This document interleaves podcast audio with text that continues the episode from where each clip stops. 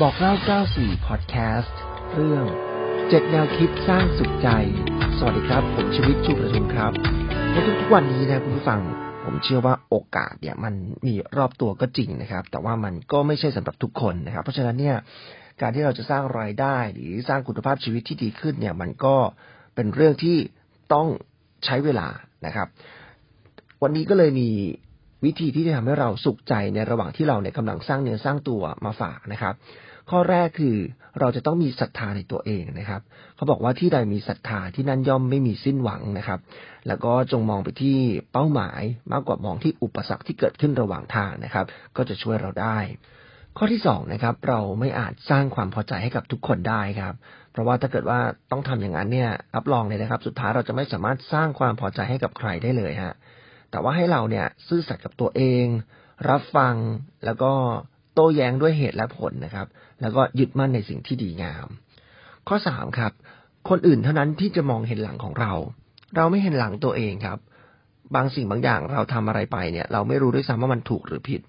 และเราก็ไม่รู้ด้วยว่าเราไม่รู้อะไร เรื่องนี้น่ากลัวนะครับ เพราะฉะนั้นเนี่ยอาจจะต้องมีคนที่เราไว้ใจได้ แล้วก็ประสบความสำเร็จในด้านนั้นๆ เนี่ย มาคอยชี้ทางแล้วก็ทำให้เราเนี่ยเดินถูกทางมากขึ้นนะครับ ต่อมาเขาบอกว่าความคิดเป็นสิ่งที่วิเศษครับจงคิดแต่สิ่งที่ดีงาม เพราะว่าผลตอบแทนที่ได้รับก็จะงดงามเช่นเดียวกันนะครับ เขาบอกว่าเราไม่สามารถสร้างชีวิตที่คิดลบเนี่ยให้เป็นบวกได้นะครับ ข้อต่อมาครับเขาบอกว่าให้เผชิญหน้ากับคำตำหนิฮะ หากผู้ใดกลัวหรือมัวแต่หลีกหนี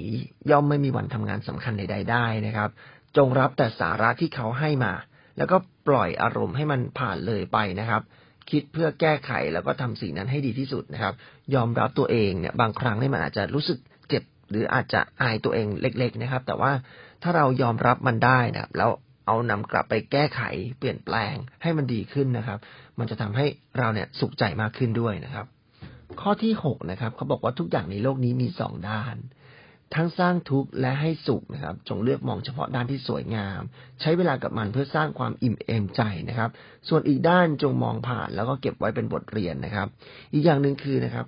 เหรียญมีสองด้านบางครั้งเราอาจจะยึดติดกับสิ่งที่เราคิดมากจนเกินไปว่ามันจะต้องเป็นแบบที่เราคิดเสมอนะครับ แต่บางครั้งเนี่ยด้านอื่น ๆ มุมอื่น ๆ ของ คนอื่นๆ อาจจะมีสิ่งที่ดีเหมือนกันก็ได้ในมุมที่แตกต่างกันออกไปนะครับ ต่อมาข้อสุดท้ายครับเขาบอกว่าพูดให้น้อยลง คิดให้มากขึ้น